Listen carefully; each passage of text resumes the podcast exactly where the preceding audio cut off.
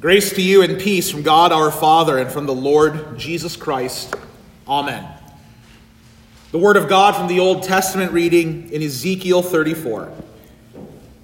For thus says the Lord God Behold, I, I myself will search for my sheep and will seek them out.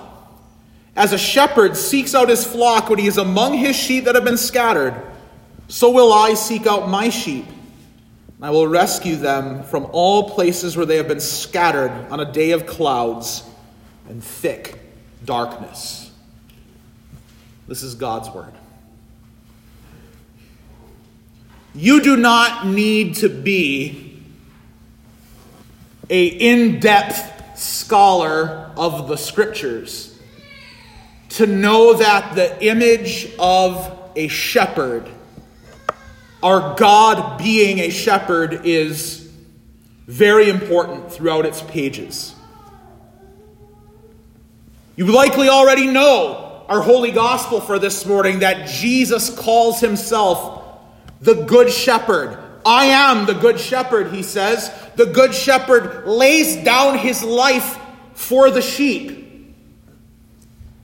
You know Psalm 23, which we didn't read, but we sang in the hymn just a moment ago. King David's words that call the Lord our shepherd, who makes us lie down in green pastures. You heard in our epistle as well. St. Peter, in writing his first letter, refers to Jesus as the shepherd and overseer of our souls you might not be as familiar with Ezekiel. But you need to know something about the history of God's people to understand why this image of a shepherd is so powerful. Because the task of a shepherd is ultimately to keep the sheep in the place where they are supposed to be. And the people of God are often not in that place where the Lord God wants them. The Lord God is a shepherd, Ezekiel says, who seeks out his flock, who seeks out his people. And in the case of Israel, in the time of Ezekiel, that was literally and physically true. The people of God were physically scattered throughout the ancient world. Though God had promised to bless them as his children, they failed to hold to his word. They failed to hold to his commands. They failed to hold to his promises. They chase after false gods. They treat one another with disrespect. And the result was that in two stages, they would be scattered.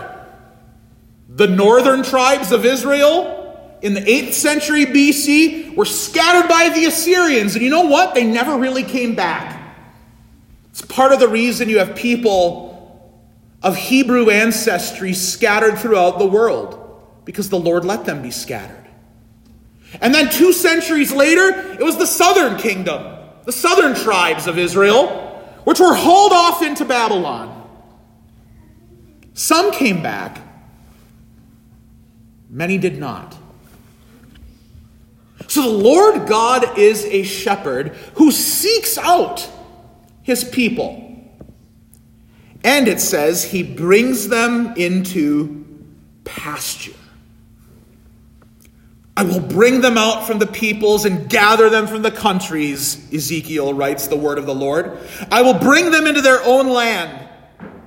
I will feed them on the mountains of Israel, by the ravines, and in all the inhabited places of the country. I will feed them with good pasture. And on the mountain heights of Israel shall be their grazing land. Where does the Lord God want his sheep? Where does the Lord God want his Israel? Where does the Lord God want you? his new Israel, he wants you in the pastures where he feeds you. Well, what is that pasture? I didn't know this until about a week ago. Do you guys remember how three years ago Lutheran churches made a big deal of celebrating the Reformation, 500 years? Reformation Day, October 31st, 2017, marked 500 years since Martin Luther famously nailed his 95 Theses to the door of the Castle Church in Wittenberg. Well, obviously, Luther did a lot of things. That means we have a lot of famous 500th anniversaries to await in the next several years. I didn't realize this until a week ago, but today is one of those anniversaries. I don't know how well you're acquainted with the story of Martin Luther. Many of you, I'm sure, as confirmands, had to watch a movie on his life.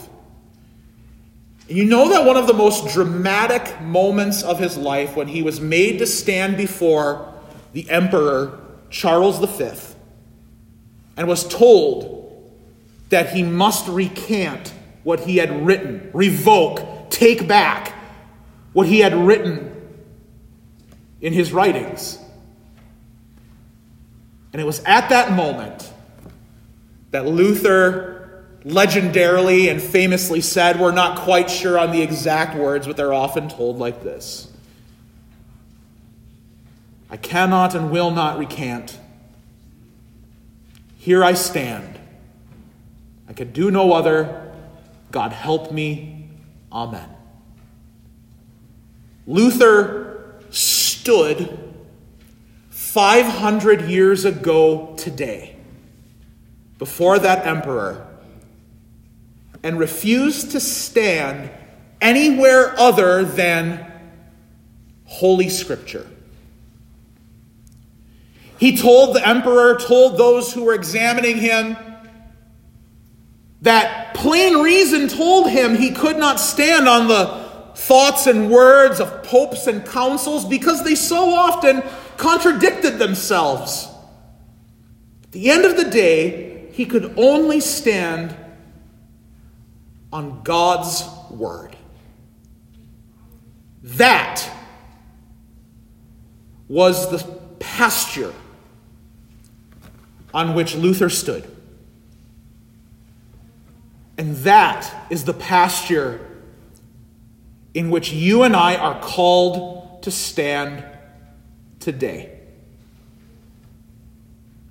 And it's becoming harder and harder dear friends in Christ, to stand in that pasture. Jesus himself told us in our gospel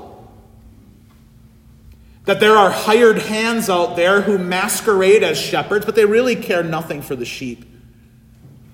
Voices that would lead us out of the pasture. And that they fail to protect us from the wolf who seeks to devour us. And you can guess who the wolf is.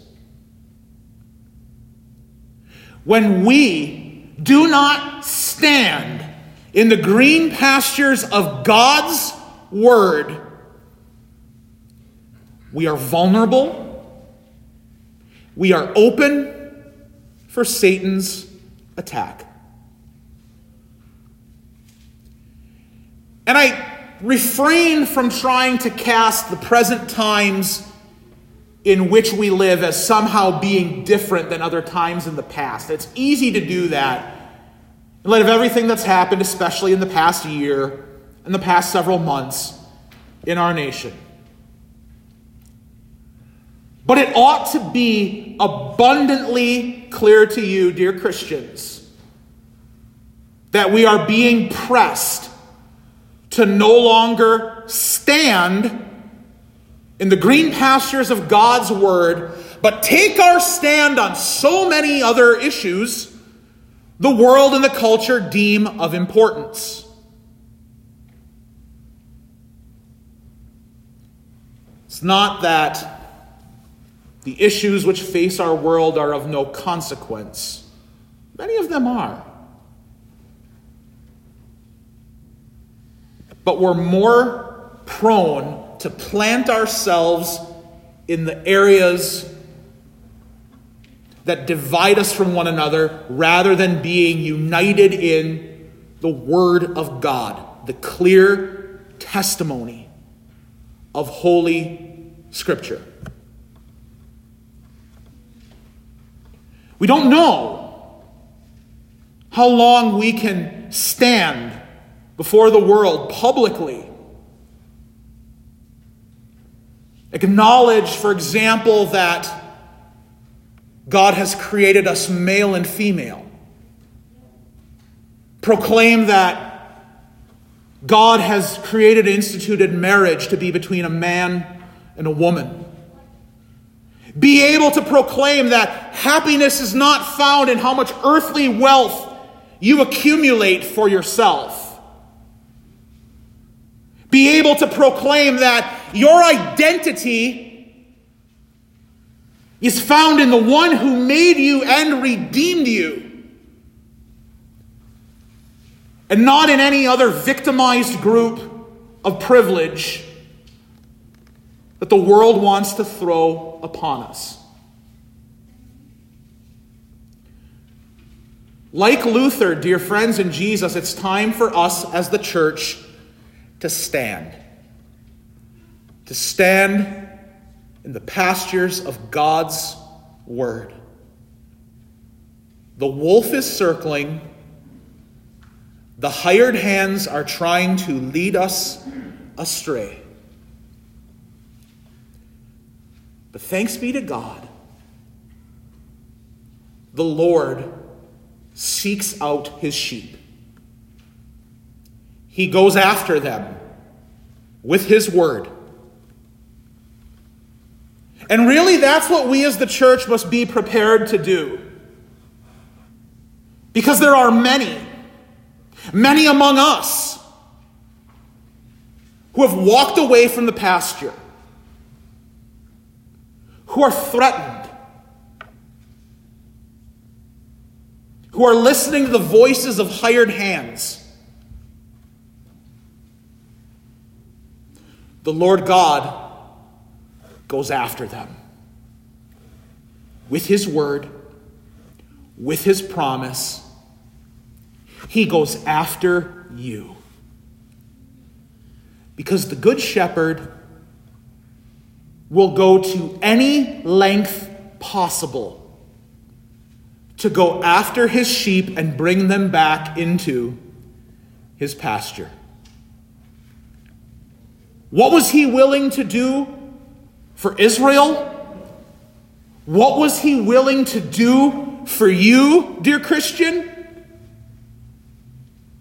Only to take on human flesh, to join it humanity with divinity and to lay down that life in death upon the cross and take it up again. The Lord God, the Son Jesus Christ, went to the depths of hell, descended into hell for you to proclaim his victory over sin and death. And dear friends in Jesus, that's the pasture on which we stand. That's where we are fed. That is where we, sinful sheep, stubborn sheep, come to be fed on the good news that all of our sins are forgiven and taken away. Our sin of standing in other pastures, our sin of running away from our shepherd, our sin of thinking that something other than who we are in God the Father and His Son Jesus Christ could somehow be more important. My dear friends in Jesus, it is my great joy to tell you this morning and forever long as the Lord God gives us the ability to do so. To tell you that the Good Shepherd lays down his life for the sheep. The Lord God seeks you out. He gathers you this morning into his green pasture to be fed with the truth that your sins are forgiven, eternal life is yours, and to bring you to feast in the presence of your enemies from the Lord's table, to eat the Lord's body and drink the Lord's blood. The Lord God bless you. The shepherd bless you as you continue to feed in the green pastures of his word. And as you are fed and nourished this very day, until the day when, by the grace of God alone, we feast in his eternal kingdom for all time. Amen. The peace of God, which passes all understanding, keep your hearts and minds in Christ Jesus. Amen.